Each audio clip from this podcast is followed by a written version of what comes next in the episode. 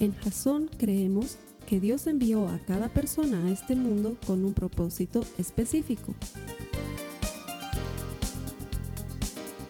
Nuestra misión es ayudarte a que tengas una relación personal con Jesús y a través de ella encuentres ese propósito para tu vida. Queremos ayudarte a alcanzar ese propósito. Es nuestra oración que este podcast te ayude a tener visión, a tener jazón. Vamos a comenzar la segunda semana de la serie Habacuc y tenía pensado comenzarlo de la siguiente manera. Has debido ver alguna vez en la televisión esas series donde aparecen abogados y están en juicios y uno de los abogados siempre dice, objeción, objeción, su señoría. La verdad es que siempre quería decir eso en público, pero no soy abogado, así que no puedo decir eso en público y como soy cristiano no puedo ser abogado. no, no es cierto. Es una bromita para es una bromita para nuestros hermanos abogados. Puede ser abogado y cristiano al mismo tiempo. No puede ser estronguista y cristiano al mismo tiempo. No, eso también es otra bromita. Puede ser las dos cosas al mismo tiempo. Estamos en medio de una serie que yo considero es una serie difícil, porque estamos hablando eh, de un tema que se desarrolla en tres capítulos en el libro de Habacuc, el profeta del que hemos compartido la semana pasada. Y si tú estás viniendo por primera vez, te voy a poner en contexto. Este es uno de los doce profetas menores, probablemente del profeta que menos datos tenemos, que menos cosas sabemos. Es un profeta eh, que vivió más o menos allá por el año 600 antes de Cristo y que vivió más o menos en la época de profetas como Jeremías, Em, sabemos muy poco de, de sabemos que era músico, sabemos que pertenecía a la tribu de Leví y no sabemos mucho más, pero lo que sí tenemos certeza es de que él tenía muchas quejas respecto a lo que Dios estaba haciendo. Si bien era un hombre que amaba a Dios y un hombre que servía a Dios y un hombre que le seguía con todo su corazón, tuvo el valor de pararse delante de Dios y decirle, ¿sabes qué, Señor? Lo que estás haciendo no me parece bien, no estoy de acuerdo con las cosas que están pasando. Es decir, lo que veo a mi alrededor no condice con lo que creo. Y peor aún, objeción, Señor, no estoy de acuerdo con que vayas a mandar a los babilonios a que nos conquisten y a que nos destruyan. No entiendo lo que quieres hacer, porque Dios ya le había dicho a Habacuc lo que pensaba hacer y es en este momento que estamos arrancando el mensaje de hoy. Pero para ponernos mejor en contexto, te voy a pedir que mires a la gráfica que tenemos ahí. Es la gráfica que te explicaba la semana pasada. Para las personas que están conectadas en línea o para los que están viendo este video en forma posterior, no se preocupen. Todo lo que estoy hablando siempre va a aparecer, aunque sea en pequeño, en algún lugar de la pantalla. No sé si te acuerdas de esa gráfica que habíamos visto la semana pasada. Es más o menos la gráfica que trata de explicar cómo funciona la vida de una persona. Y eh, digamos que la vida de una persona regular comienza ahí, en ese punto eso es cuando no conoces a Jesús, no lo has conocido nunca. Pero conforme conoces a Jesús, tu vida va subiendo, es decir, porque es lo que pasa inmediatamente cuando conoces a Jesús, las cosas empiezan a funcionar mejor y empiezas a entablar una relación con Él y descubres que cuando oras hay respuesta y te encanta el hecho de que haya respuesta y empiezas a leer su palabra y te encanta el hecho de que empiezas a entender la palabra de Dios y como que empiezas a sentir que Dios te habla y empiezas a disfrutar de las cosas cristianas y generalmente la gente cuando se enamora de Jesús de esa manera empiezan a avanzar y llegan a un punto donde realmente tienen una buena relación con Dios, se meten a un compartimiento bíblico, buscan algún estudio, empiezan a hacer otras cosas, empiezan a leer libros, se enteran de que había habido un autor que se llama Max Lucado, empiezan a consumir cosas cristianas y empiezan a buscar música cristiana y las cosas empiezan a salir de una manera diferente y tu fe crece y te sientes muy motivado, pero la verdad de la vida es que eso no va a durar siempre, porque la vida está llena de altibajos y en la vida siempre hay golpes y en la vida siempre hay momentos difíciles. Y entonces en determinado momento de tu vida comienza otra vez una bajada. ¿Sí? Y como que ya la, la, iglesia el domingo como que ya no te gusta tanto. Y hay domingos que prefieres ir a comer salteñas en lugar de venir a la iglesia. Y dices, ay, de todas maneras el Carlos Alberto siempre dice que Dios no toma lista, entonces no creo que Dios se enoje por una salteñita un domingo, entonces como que las cosas ya no empiezan a, funcionar bien. Y, y, esto es producto de lo que estás viviendo en tu vida. De repente a lo mejor has perdido tu trabajo o quizás estás enfermo o alguien de tu familia está enfermo y no entiendes por qué Dios esta vez no está respondiendo a esa oración. O todo este tiempo que has vivido confiando en que Dios podía hacer algo respecto a lo que tú estabas orando, llega un momento en que empeora y en lugar de encontrar una respuesta de Dios, encuentras que las cosas empiezan a salir mucho peor de lo que estabas esperando y te empiezas a preguntar, ¿dónde está Dios? O sea, he estado pidiéndole muchos años por mi hijo y ahora resulta ser que mi hijo no solamente no vuelve a casa, sino que me entero que está en drogas, digamos. O ya tengo mucho tiempo sin trabajo y he estado creyendo y confiando y buscando a Dios, pero no solamente que ahora estoy sin trabajo, sino que encima me van a quitar mi casa y estoy a punto de perderla. O ha, pasado un tiempo en el que has estado orando por una enfermedad y confiando en Dios y creyendo que Él te puede sacar de la enfermedad y de repente te enteras que no solamente estás enfermo de eso, sino que además estás enfermo de otra cosa más. Y llega un momento en el que dices, Dios, no estoy entendiendo lo que me está pasando. Y en ese momento estaba Habacuc. Eso es lo que nosotros llamamos el capítulo 1 de Habacuc cuando hay una crisis de fe. Cuando lo que estás viviendo no condice con lo que crees. Cuando las cosas se han puesto difíciles. Y ese lugar donde hay tangencia entre el cuadrado verde y la línea negra, ¿saben lo que es tangencia, no ve? Donde se ¿Sí? Donde se intercruzan. Ese lugar yo lo llamo el foso. No pozo con P y Z, foso con F de fantasma y S de zarandear, ¿sí? Foso. Muchas veces llegamos al foso y no sabemos cómo salir. Y muchas veces cuando estás en este lugar, en esta crisis de fe, lo que decides es decir, yo ya no juego, ya me cansé de Dios, no funciona, esto de las oraciones no funciona, el pastor se debe estar haciendo rico con los diezmos y las ofrendas, yo me voy a mi casa, ya no juego, los quemo todos mis discos de Marcos Witt, la, oculto mi Biblia y Max Lucado no quiero volverlo a leer en mi vida y me voy a otras cosas. Y este viernes me van a ver ahí en Forum. Sé que estoy bastante mayorcito para estar ahí, pero quiero ir a Forum finalmente. Forum es una discoteca muy de moda eternamente en el lugar donde vivo. Ya es, por alguna razón es la única discoteca que nunca pasa en moda.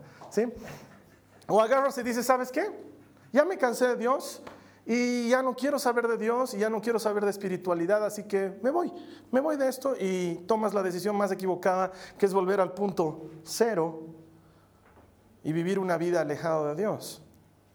O muchas otras personas entran en el punto de negación y quieren regresar a su vida anterior. Y aunque la vida no está funcionando como ellos esperan, mentalmente se preparan a que funcione como ellos esperan. Entonces empiezan a decir, no, no, no, todo está bien. No estoy enfermo, no estoy enfermo, estoy sano, lo declaro, lo tomo, lo proclamo en el nombre de Jesús. Soy sano, soy sano de la enfermedad, soy sano por su sangre, sano, sano, sano soy, sano soy. Y empiezan a vivir una vida de negación. No me malentiendas. Yo creo que la palabra tiene poder, pero la palabra tiene poder solamente cuando estamos conectados a la fuente de poder, que es Jesús. Pero cuando lo empiezas a utilizar como fórmula, las cosas no funcionan de la manera que tú estás esperando. O, empezamos a vivir en negación y decimos, no, no, no, voy a seguir yendo a la iglesia, no está pasando nada, todo tranquilo. Y la verdad es que esa no es la solución de la vida. La verdad que lo que necesitamos hacer es encontrar la manera de salir del foso por el camino que se recorre para salir del foso. Y el nombre Habacuc significa literalmente abrazarse a o pelear, literalmente pelear. Y en el foso lo que deberíamos hacer es pelear por sobrevivir y abrazarnos a Dios lo más que podamos. Porque si bien inicialmente las cosas no van a mejorar, sino que van a seguir igual de malas, porque quiero que me entiendas, este lado es tan malo como este otro lado, ¿sí? No es que cuando empieces a subir allá las cosas van a empezar a mejorar, siguen igual de malas. Sigues en el foso. Pero cuando te abrazas de Jesús, tarde o temprano vas a empezar a subir y la situación va a cambiar. Porque Dios no va a permitir que te quedes en el foso para siempre. Y ese es el capítulo 2 en el, lugar que nos encontramos esta semana. Y quiero pedirte que por favor me acompañes en tu Biblia al capítulo 2 del libro de Habacuc. Y si necesitas fijarte en el índice una vez más, hazlo porque ya sabes, el libro de Habacuc es tres páginas, como mucho, dos. Es un libro bien corto, pero cuánta enseñanza podemos encontrar en él. Estamos en el capítulo 2 de Habacuc. Y vamos a ver qué se hace cuando estás en un foso. ¿Sabes lo que es un foso, no ve? Nunca te has caído en uno, espero. Es la cosa más difícil, ¿sí? Es, es un lugar donde no puedes salir fácilmente, te tienen que sacar del foso porque no hay por dónde trepar. Generalmente los fosos tienen los bordes, las paredes resbalosas. Es muy difícil salir. Cuando un animal cae en un foso, es muy probable que el animal muera y si nadie lo rescata, si no lo ayudas a salir de ahí, es muy difícil. Salir por tu propia, por tu propia cuenta es muy difícil. Y eso es lo que está sucediendo más o menos en la vida de Habacuc. Vamos a leer el capítulo 2, los versos 1 al 3. Dice, subiré a mi torre de vigilancia y montaré guardia. Está hablando Habacuc. Allí esperaré a saber qué dice el Señor y cómo responderá a mi queja. Hago una pausa aquí. Si te acuerdas, la anterior semana Habacuc tenía tres quejas en contra de Dios. La primera era, me parece que no te importa. ¿Te acuerdas? ¿Sí? ¿Hay gente aquí? Voy a pedirles otra vez que hagan lo de los babilonios. No, no, ve. Hay gente aquí, ¿verdad? Su primera queja era, me parece que no te importa Dios. Estoy pasando por algo difícil y la verdad parece que te vale. Parece que no te interesa mi situación. La segunda queja era, puedes hacer algo y sin embargo no lo haces. Eres el único que puede hacer algo y sin embargo no lo haces. Y la tercera queja era, lo que haces me parece injusto. Porque pudiendo hacer lo que tendrías que hacer que es bueno, haces una cosa que es peor todavía. Y sabes qué?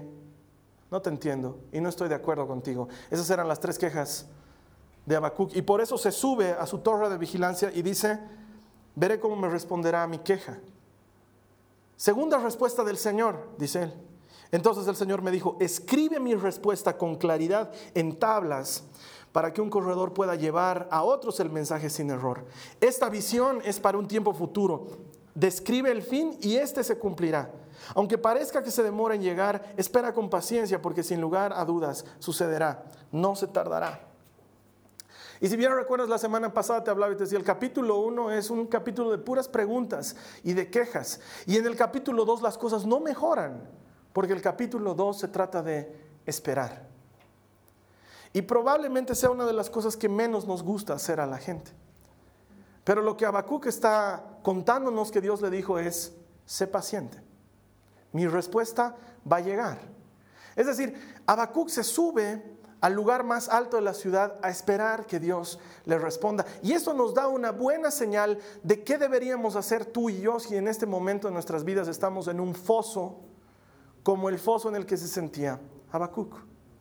Lo que se hace en el foso, para los que están tomando notas, número uno es escuchas. Lo primero que haces es escuchar. Te metes en la presencia de Dios y en lugar de ser tú el que habla, eres tú el que escucha. Y Dios tiene cientos de formas en las que Dios habla. Valga la redundancia. Hay cientos de maneras en las que Dios te puede hablar. Pero la verdad es que los cristianos andamos muy ocupados en hablar nosotros. Nos gusta cantar, más o menos nos gusta orar, pero no nos gusta escuchar. Lo vemos como difícil, es más fácil que venga el predicador a predicarnos a que nosotros nos esforcemos en escuchar a Dios. De hecho, me ha ocurrido muchas veces que la gente tiene esa extraña idea de que Dios a mí sí me habla y a ellos no. Entonces vienen y me dicen, hermano, ¿no tienes alguna palabra de Dios para mí? ¿Me has visto con cara de Biblia o qué? No tengo ninguna palabra de Dios para ti. Es que hermano, yo sé que a vos Dios te habla para mí, digamos, ¿no? Pero mm, si quieres que Dios te hable, anda y entrénate tú y trabaja en tu oído para que Dios te hable. De hecho, mira, vuelve a tu Biblia, por favor, al verso 1. Dice, subiré a mi torre de vigilancia y montaré guardia. Allí esperaré hasta ver qué dice el Señor. La actitud del que está en el foso no es desesperarse por salir, sino preguntarle al Señor, ¿para qué estoy aquí? ¿Qué quieres de mí? y esperar a que Él te responda, escucharle. El primer lugar, el, lugar infalible, la forma, el método infalible por el medio del cual Dios te va a hablar siempre va a ser su palabra. Pero ya les he dicho, no como bola, bola 8, ¿no ve? Señor, ¿me voy a casar? Sí. Yeah, ¿con quién? Digamos, y la bola 8 no dice, ¿no ve? Conocen la bola 8, ¿saben, de lo que estoy hablando? ¿No es cierto? Es que hay gente que hace eso, agarra la Biblia y, Señor, me voy a casar, ¡pum! Y vendrán los carros de Faraón y te llevarán prisionero y dice, uy, con qué desgraciado me voy a casar. No. Buscar a Dios en la lectura es simplemente leer la Biblia. El primer método que Dios escoge para hablarnos está en su palabra. Lee la Biblia. Pero ¿y cómo, hermano? Así, lo que yo quiera, lo que quieras. ¿Tú crees que Dios tiene problemas? Que tú agarras y dices, ok, voy a comenzar a leer segunda de crónicas, digamos, ¿no? Y Dios agarra y dice, no, pues, en Mateo yo te iba a hablar. ¿Qué voy a hacer ahora? ¿Cómo le soplo las paginitas para que huele a Mateo? Encima en iPod está leyendo, ¿no? Te voy a tener que hacer entrar en corte su iPod para que llegue a Mateo. ¿Ustedes creen que Dios tiene ese problema? Cuando Dios te quiere hablar, te va a hablar. Te va a hablar. Entonces, en lugar de pedirle, Dios, háblame, deberíamos pedirle, ayúdame a entender lo que me estás hablando. Porque Dios está hablando. Claro que lo está haciendo. Y Dios habla una y otra vez, dice el libro de Job, pero muy pocos se dan cuenta de ello. Pasa tiempo en la presencia de Dios esperando que Él te hable.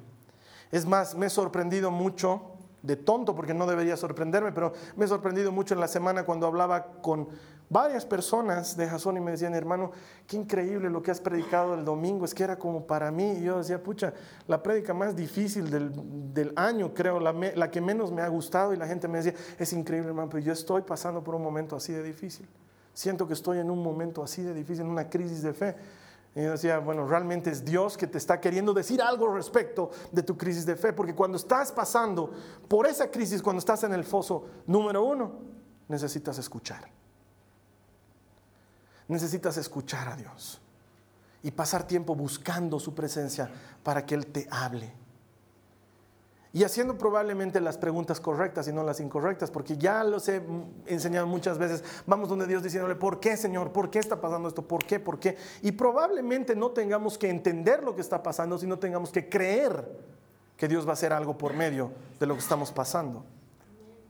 Y aprender a escuchar lo que Dios tiene para nosotros. La segunda cosa que tienes que hacer si estás en un foso y si estás tomando notas es escribir. Mira lo que dice otra vez el capítulo 2 en el verso 2. Entonces el Señor me dijo, escribe mi respuesta con claridad en tablas. Escribe lo que te voy a hablar ahorita en una tabla para que no se te pierda escríbelo, porque en esa época no era como que Abacuc sacaba su cuaderno y su puntabola, ya dale Señor, dime, no había cuaderno, no había puntabola, entonces por eso es que le dice escribe en tablas, pero lo que Dios está diciendo en este momento es, estás pasando por un momento difícil, toma nota, toma nota, toma nota de lo que te voy a hablar y toma nota de, lo de las cosas que están pasando, porque te aseguro que va a llegar un momento en tu vida en que vas a necesitar volver a leer eso para no desfallecer. Vas a necesitar volver a leer eso para entender de dónde te sacó Dios. Porque me he dado cuenta, y probablemente tú también, no es gran descubrimiento, que tenemos muy mala memoria. Uf. Por eso elegimos de presidente siempre al que nos ha hecho daño. ¿Se han dado cuenta? Burritos somos. Vean la historia de Bolivia, es increíble. Hemos puesto de presidente siempre al que nos ha hecho daño. No, nos olvidamos. Nos falla la memoria y otra vez estamos ahí. Sí, se puede. Es la verdad. Nos olvidamos fácilmente de las cosas. Nos olvidamos de las cosas buenas que ha hecho el Señor. Nos olvidamos. Todas esas veces que has sido fiel se borran cuando estás pasando por un momento difícil. Y lo único que te acuerdas es del mal momento. Y no te acuerdas las veces que Dios te libró. Cuesta acordarse. Y por eso Dios le dice a Habacuc, toma notas. Y por eso la verdad me sorprende como muchos de ustedes no toman notas cuando hay una prédica. En otras iglesias, y a lo mejor debería aplicar el mismo método, te dan un papel con el resumen de la prédica y te obligan a tomar notas. Tal vez yo debería volverme así medio pastor sargento.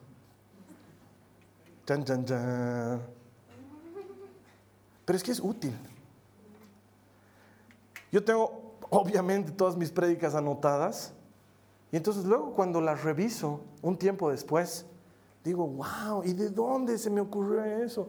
¿Y cómo Dios me habló tal cosa? O estoy editando los videos de estas predicas, estoy editando los videos y de repente salgo con una cita bíblica que no conozco. Agarro y digo, abran su Biblia en tal cosa y leo. Y yo digo, ¿dónde está eso? Y, retrocedo. Van a buscar en su Biblia, en el libro. De... Y yo digo, no sabía que eso estaba en la Biblia. Y yo lo he predicado y no me acuerdo. Más bien que ahora hay videos, porque si no estaría realmente perdido, pero necesitamos anotar. Deberías hacerlo. ¿Qué te ha dicho Dios? ¿En qué momento te lo ha dicho? ¿Qué has leído en tu Biblia? Porque me toca. Hablo con hermanos y me dicen, he estado orando y he estado leyendo la Biblia y Dios me ha dicho algo lindo. ¿Dónde? No me acuerdo, hermano, era por Isaías, por Jeremías. Algo con Ías era.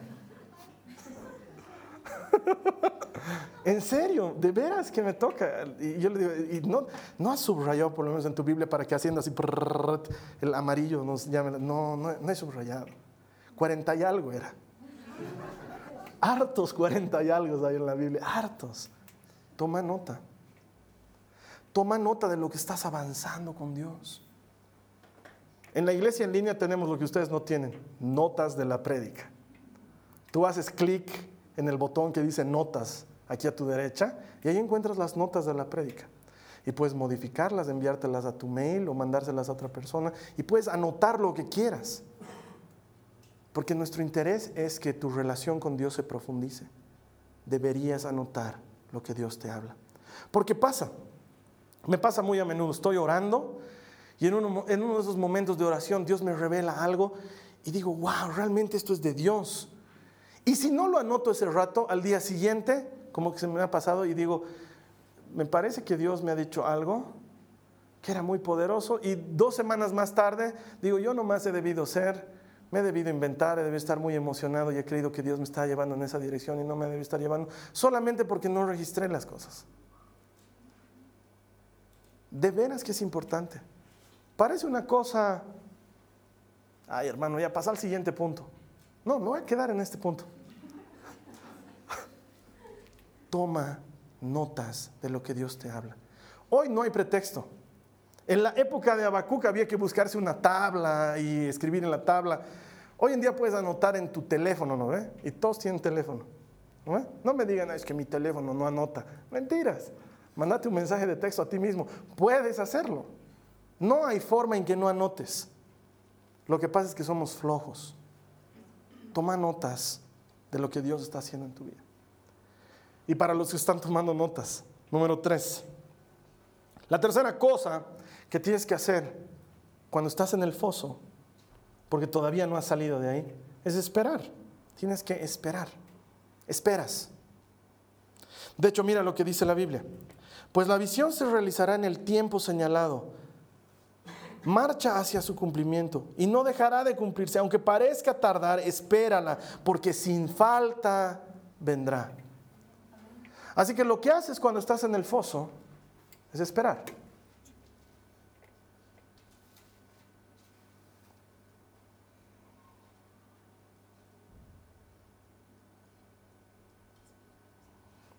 Horrible, ¿no? Todo el mundo ya está esperando. ¿Qué vas a decir? Habla, habla. Porque no nos gusta esperar. No nos gusta esa quietud que hay. Queremos que haya movimiento. Nos gustan los microondas, nos encantan los microondas, nos encanta meter pipocas y que salten ese rato. ¿No te gusta el proceso de poner aceitito, maíz? No, no, quieres ese rato. A vos te gustan las cosas, nos gusta ese rato. Cuando quieres descargar algo de internet, quieres que sea rápido, no quieres que te diga faltan dos horas, 16 minutos para su descarga. Te quieres morir cuando te pasa eso. Quieres que sea ya, quieres que sea inmediato. Pones un video en YouTube y no quieres que se tranque, quieres verlo de corrido. Quieres verlo todo así a velocidad. Y cuando vas al banco no quieres hacer fila. Y cuando vas al estadio no quieres hacer fila. Porque quieres las cosas rápido y cuando sales en tu auto tarde, quieres que los caminos se te abran, ¿no? Te encantaría ser Moisés y que los autos se vayan a un lado y a otro y tú pasar en seco. Y odias que te toque congestionamiento porque todo queremos hacerlo rápido. Pero Dios te dice que te cuento que en el foso tienes que aprender a esperar. Tienes que aprender a esperar. Tienes que estarte quieto. Eso no significa que no hagas nada. Claro que hay mucho que hacer y te lo voy a compartir a continuación. Mira, esta palabra, esta, esta frase que dice, pues la visión se realizará en el tiempo señalado, es una palabra hebrea que se pronuncia moed. A ver, di conmigo, moed. Ya pues, moed. ¿Ves? De a poquito están aprendiendo a hablar hebreo, ¿no ve? Les estoy enseñando de a poquito, ya saben algunas cosas. Moed. ¿Sabes qué significa moed? Significa una cita, pero una cita en un tiempo fijo. ¿Sí? Es la clase de cita que tú haces con el dentista, digamos, que no se va a mover. Si tú haces una cita para el 27 de septiembre, el 27 de septiembre vas y el dentista te va a estar esperando, ¿no ve? Y si no vas y el dentista es eficiente tiene buena secretaria, te va a llamar y te va a decir, Señor, no ha venido a su cita. Era en un tiempo señalado. Eso en un momento fijo. Lo que Dios está diciendo es que lo que Él va a hacer en tu vida se va a cumplir a su tiempo. Se va a cumplir. Y si tú no sabes esperar, te vas a perder de lo que Dios va a hacer. Porque se va a cumplir en su tiempo. Va a suceder. De hecho, Dios le dice a Habacuc que esta visión es para un tiempo futuro, no es para ahorita. Yo sé que te estás quejando, Habacuc, y sé que no te gusta lo que está pasando, pero lo que te voy a decir no te va a gustar tampoco. Lo que te voy a lo que va a suceder con ustedes no va a suceder ahorita. Después va a suceder. En su tiempo va a suceder, en su moed va a suceder. Es en un tiempo fijado. Yo he fijado el tiempo y tú lo único que tienes que hacer es esperar. Así que describe el fin y esta se cumplirá. Aunque parezca demorar en llegar, espera con paciencia porque sin lugar a dudas sucederá. No se tardará no lo hará. Y he descubierto que es verdad. ¡Tachán! Gran descubrimiento. Dios viene y le dice a David que iba a ser rey de Israel y pasan años antes de que sea rey de Israel. Le dice a Abraham que iba a tener un hijo y Abraham ya se ve así medio deshaciéndose porque ya estaba mayor el hombre. En serio, era mayor. Más de lo que te imaginas. Y Dios le dice, vas a tener un hijo y encima tarda años en darle el hijo. Yo creo que Abraham ha debido agradecer también eso porque probablemente eso le ha dado longevidad, ¿no es cierto? Como Dios tenía que cumplir la promesa, entonces pasa harto tiempo. Para que Moisés llegue a la tierra prometida, un camino que tomaba tres semanas, dos meses siendo Pancho, 40 años de Dios ha tomado llegar a la tierra prometida. Y a lo mejor me digas ahorita, Carlos Alberto, me estás desanimando, harto, me estás desanimando, harto, hermano, porque no creo que pueda esperar tantos años para, probablemente no sean muchos años, probablemente sí, no lo sé, pero te puedo decir una cosa, si Dios te prometió algo, Dios lo hará, solo que no lo va a hacer el rato que tú quieras, lo va a hacer en su moed, en el tiempo oportuno, en el tiempo fijado, en el tiempo correcto, porque sabes que Dios nunca llega tarde, pero tampoco va a llegar temprano va a llegar en el momento oportuno. Y yo me acuerdo que muchos años atrás, ya les he dicho a mi esposa, yo la conozco desde hace 21 años atrás, yo le decía, pucha, ¿cómo quisiera predicar, predicar, predicar, todos los días predicar, quisiera predicar? Y ella me decía, va a llegar su tiempo, va a llegar su tiempo. Y yo le decía, es que me siento, me siento como si fuera Lionel Messi, que tengo el potencial para ganar el campeonato, pero estoy sentado en la banca y estoy sentado en la banca y estoy sentado en la banca. Y así me he sentido durante 18 años de mi vida. Hasta que un día de repente Dios dijo en la alineación van a entrar fulano, sutano y entras y juegas desde el inicio. Y pucha, luego jugar todos los domingos había sido cansador. Y si no habrías estado entrenado para eso, no lo hubieras logrado. Solamente 18 años después me doy cuenta que Dios me había estado entrenando para que haya una prédica nueva cada semana, por ejemplo. Por ejemplo para que no te enfermes el año redondo, por ejemplo. No te puedes enfermar, el domingo tienes que estar aquí. Dios me había estado entrenando para ser paciente. Y he tenido que esperar harto. He tenido que esperar harto. ¿Y saben qué? Aún hoy en día me doy cuenta que Dios me está haciendo esperar para algunas cosas. Hay cosas que le he pedido y que todavía no han sucedido. Y Dios me dice, tranquilo, en su moed sucederá a su tiempo llegará. Tú mientras tanto, entrenate. Entonces en la fosa, ay, otra vez a poner la gráfica. Tarán. Ahí en la fosa, cuando estás en el, en el fondo mismo, tienes que esperar. Pero esperar no a la mala. Hay una canción que siempre les menciono de Michael Rodríguez, Me encanta que dices, estoy pasando por el fuego. A ver, búsquenla con su Shazam. Mientras yo estoy cantando, a ver, Shazamenme. Hay aplicaciones para todo hoy en día. Puedes encontrar las canciones una maravilla. La canción, eh, no me acuerdo cómo se llama, pero dice, estoy pasando por el fuego, esta prueba ha sido dura, aún no veo la salida, ni siquiera un rayo de luz. Pero sé que tú me has traído hasta este lugar. Y si yo cayera, tú me levantarás. Y aunque muriera, tú me resucitarás. Así que sé que lo que, lo que viene por delante es esperar. Y me encanta porque dice, ¿qué hago mientras espero? Ya les he contado alguna vez. Mientras espero, cantaré, dice. Y se pone a cantar en la canción. La, la, la, la, la, la, la, la, la. Es como que digas, ok, voy a esperar. Ok.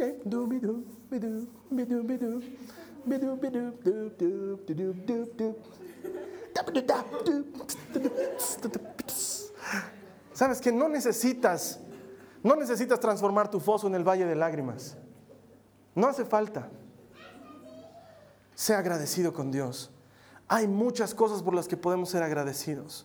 El, solo hecho de que hayas despertado ya es un motivo por el cual estás agradecido. La gente que está a tu alrededor, hazme un favor, mira a los que están a tu alrededor. Estás pasando por un momento difícil, pero no estás solo. Hay gente a tu alrededor, dale una mirada, en serio, mira, en serio, date la vuelta y mira a la persona que está ahí. Porque si está esa persona ahí, quiere decir que no estás solo en este mundo. Hay gente a tu alrededor. Y si tú estás conectado ahí y dices, yo estoy solo, triste y abandoné mi computadora, hay gente en la, en la sala de chat que quiere charlar contigo. Si tú entras a la sala de chat, van a charlar contigo. No estás solo. Y en ese tiempo de espera aprendí a servir al Señor. En lugar de decir, ah, soy jugador suplente y estoy en la banca, mientras estás de suplente, entrená para ser titular, porque te aseguro, vas a llegar a ser titular. Vas a jugar la grande copa, la vas a jugar. Y si mientras estás en el tiempo de espera dices, ah, me vale, no voy a entrenar, no voy a hacer nada, me voy a mi casa, voy a ver tele, entonces obviamente no vas a estar listo para el Moed. De hecho, estoy convencido que muchas veces nosotros retrasamos el moed de Dios porque todavía no estamos listos. Porque Dios te ha preparado para que te cases con determinada persona, pero sigues teniendo un carácter de, ya sabes. Entonces Dios dice, me vas a arruinar ese matrimonio. Entonces hasta que no tengas el carácter, ya, aunque sean de viejitos, se van a casar, pero se van a casar.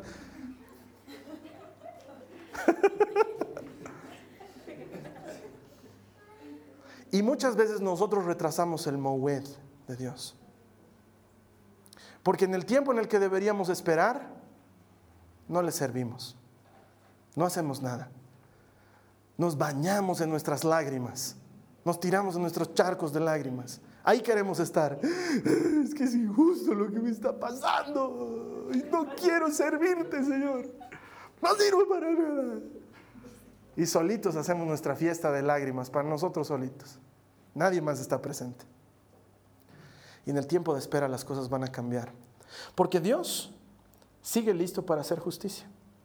Lo sigue. De hecho, luego de hablarle esto a Habacuc, luego él le dice lo que va a suceder con los babilonios, de los que ustedes la semana pasada hacían. ¿Ah? Los babilonios era gente mala y Dios lo sabía. Y Dios dice, acompáñame en tu Biblia, verso 6, cinco ayes en contra de los babilonios. Verso 6. Ay del que multiplicó lo que no era suyo. ¿Hasta cuándo seguirá acumulando prenda tras prenda? Sabes que no te preocupes, Abacuc. Yo sé que lo que está pasando ahorita te parece injusto. Y sé que te parece injusto que los peores vengan sobre ti. Pero hay de ellos, porque han estado acumulando riquezas injustas. Porque yo no los dejaré sin lo que les corresponde. Y segundo, hay, en el verso 9, hay de los que codician injustas ganancias para su casa, para poner en alto su nido y para escaparse del poder del mal. Hay de aquellos, porque yo estoy mirando, estoy tomando nota. Porque sabes que tal vez Dios no tome nota de tu asistencia a la iglesia, pero Dios está tomando nota de las injusticias que te hacen. Y te dice, tranquilo, hay de los que están haciendo esto en contra tuya. Hay de ellos. Y sigue adelante en el verso 12, mira, hay del que edifica con sangre la ciudad del que la funda sobre la maldad. Hay del que comienza las cosas mal, hermano. Es la vida. No esperes que Dios te bendiga si comienzas las cosas truchas. No puede hacerlo. No puede ser que tú comiences un negocio engañando y luego le digas, Dios bendecime en mi negocio, que me vaya bien. Dios te va a decir, ¿qué negocio? Este negocito que he hecho robando, engañando. Les he hecho creer, Señor, que no me pesquen y bendecime y prosperame.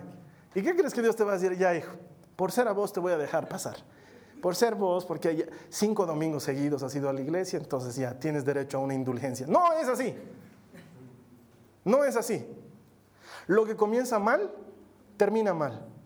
Y les digo a los jóvenes, ¿has comenzado mal con tu chica? ¿Has comenzado mal con tu chico? Mejor termina y comienza bien, si quieres que eso termine en algo bueno.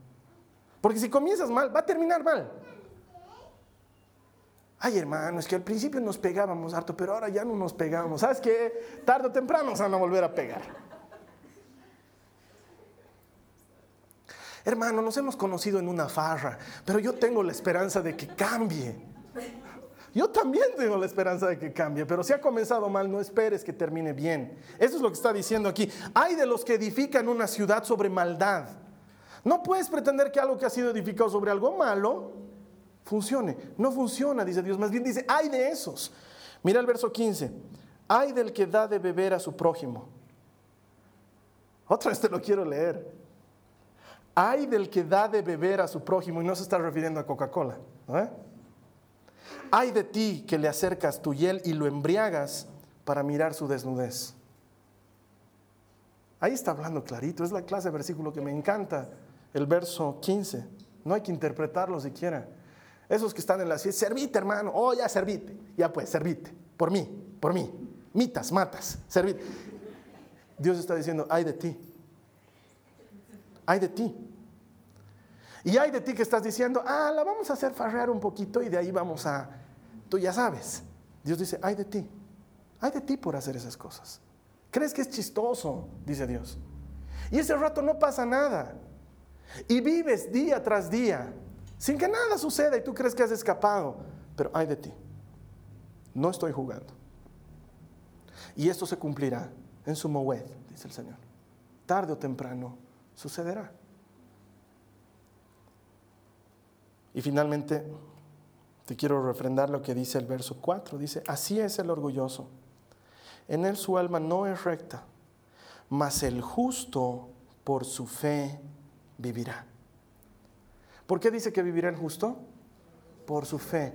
Y probablemente tú digas, yo no soy justo, hermano. Después de todo lo que has dicho, los cinco ayes son en contra mía. Pero la Biblia dice que hemos sido justificados por la sangre de Cristo, que sí hemos pecado, pero hay perdón y restauración en la sangre de Cristo. Y una vez que tú lo abrazas, le entregas tu vida, le das tu corazón, pasas a ser justo, no porque hayas hecho algo bueno, sino porque Dios te justifica de tus pecados por la fe. Y dice, más mi justo vivirá por la fe. Y me encanta que dice, más mi justo, mío, Vivirá por la fe. Yo me lo he comprado con mi sangre pagado por Él y Él vivirá por la fe. Y vivir por fe no es vivir por vista. ¿Se acuerdan que hace un par de semanas atrás hemos hablado de eso? Que los cristianos queremos vivir por vista, por señales. Salimos afuera y dicen, va a llover, no va a llover, va a llover, no va a llover. Y que creemos que eso define nuestra vida, ¿no? Si, si se vende mi auto, entonces quiere decir que Dios quiere que me meta en este negocio. No se vende, no me meto en el negocio. ¿Por qué mejor no te mueves por principios en lugar de moverte por vista? Porque el justo vive por fe, no por vista.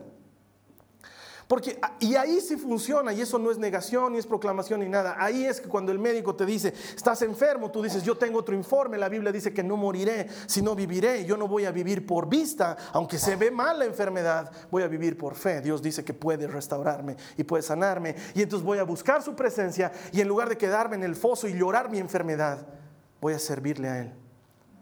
Y aunque no me salvara, aunque Dios no me sanara, con todo le seguiré y le serviré. Como los tres amigos de Daniel, ¿te acuerdas? Puede ser que nos quedemos en el foso de fuego todo el tiempo y que Dios no nos salve. Pero aunque Él no nos salvara, no vamos a inclinarnos ante su Dios. Eso es vivir por fe. De hecho, hemos tenido toda una serie de prédicas que si quieren les recomiendo, búsquenla en internet, está en nuestra página, La Dimensión Desconocida, cómo vivir por fe. ¿Qué significa vivir por fe? Porque suena muy a, wow, ¿no? Vivir por fe. No es nada del otro mundo, es vivir creyéndole a Dios. Si Él dice que va a pasar, va a pasar. Si Él no dice que va a pasar, no va a pasar. Yo le creo. Y el justo vivirá por la fe. Hay tres palabras que quiero que recuerdes y con esto terminamos mientras estás en el foso. Tres palabras. Toma nota de ellas. Están en el verso 20, dice, pero el Señor. Esas tres palabras nunca te olvides. Las cosas van a estar saliendo mal, pero el Señor está en su santo templo. Callen delante de él toda la tierra, dice Habacuc. ¿Eso qué quiere decir? Pero el Señor está en control. ¿No sales de trabajo que esperabas? Tranquilo, pero el Señor tiene algo mejor para mí. La enfermedad no mejora, tranquilo, pero el Señor está en control. Las cosas no se dan como esperas, pero el Señor no se ha despeinado, te cuento. No lo ha hecho. Has ido a cobrar tu cheque y te han rebotado el cheque y te dicen que te han dado un cheque falso y tú crees que Dios agarra y dice, ay, nos hemos hecho engañar. Ahora, ¿cómo lo vamos a pescar a ese? Difíciles. Vamos a tener que contratar detective, abogado, grave, lo que te espera, hijo, graves. ¿Tú crees que Dios sufre de esas cosas? ¿Tú crees que Dios sufre de esas cosas? Un trabajo más del que te rechazan. Has mandado tu currículum y te dicen, no, no, no le vamos a tomar en cuenta. Y tú crees que dice Dios, pucha, se están acabando los trabajos. No sé qué vamos a hacer a este paso. No sé qué vamos a hacer, hijo. No sé si voy a poder cumplir con eso de que haya pan sobre tu mesa, no sé. ¿Tú crees que a Dios le, preocupa eso? Vienen a cortarte la luz porque no has pagado la luz tres meses y te dice, Señor, o sea, que le esta vez le voy a cortar la luz y tú crees que Dios dice, ahora no le corten, ¿con qué va a haber televisión? pero el Señor sigue en control. Quiero que lo digas conmigo, pero el Señor sigue en control. Eso dilo. Cuando estés enfrentando, eso no es negación, eso no es pensamiento positivo, es principio bíblico. Versículo 20, capítulo 2, libro de Habacuc. Pero el Señor sigue sentado en su santo templo. No ha perdido el control. No se trata de que lo creas. Es un hecho. Pero lo que pasa es que respondemos otra cosa. Pero es que yo estoy triste pero es que ya no aguanto, pero es que no puedo más, pero el Señor está en control. Es que ya son tres meses que se ha ido mi marido, pero el Señor está en control. Y tal vez seis meses más no vuelva. Aprovecha mientras no viene. Disfruta. Pero el Señor está en control.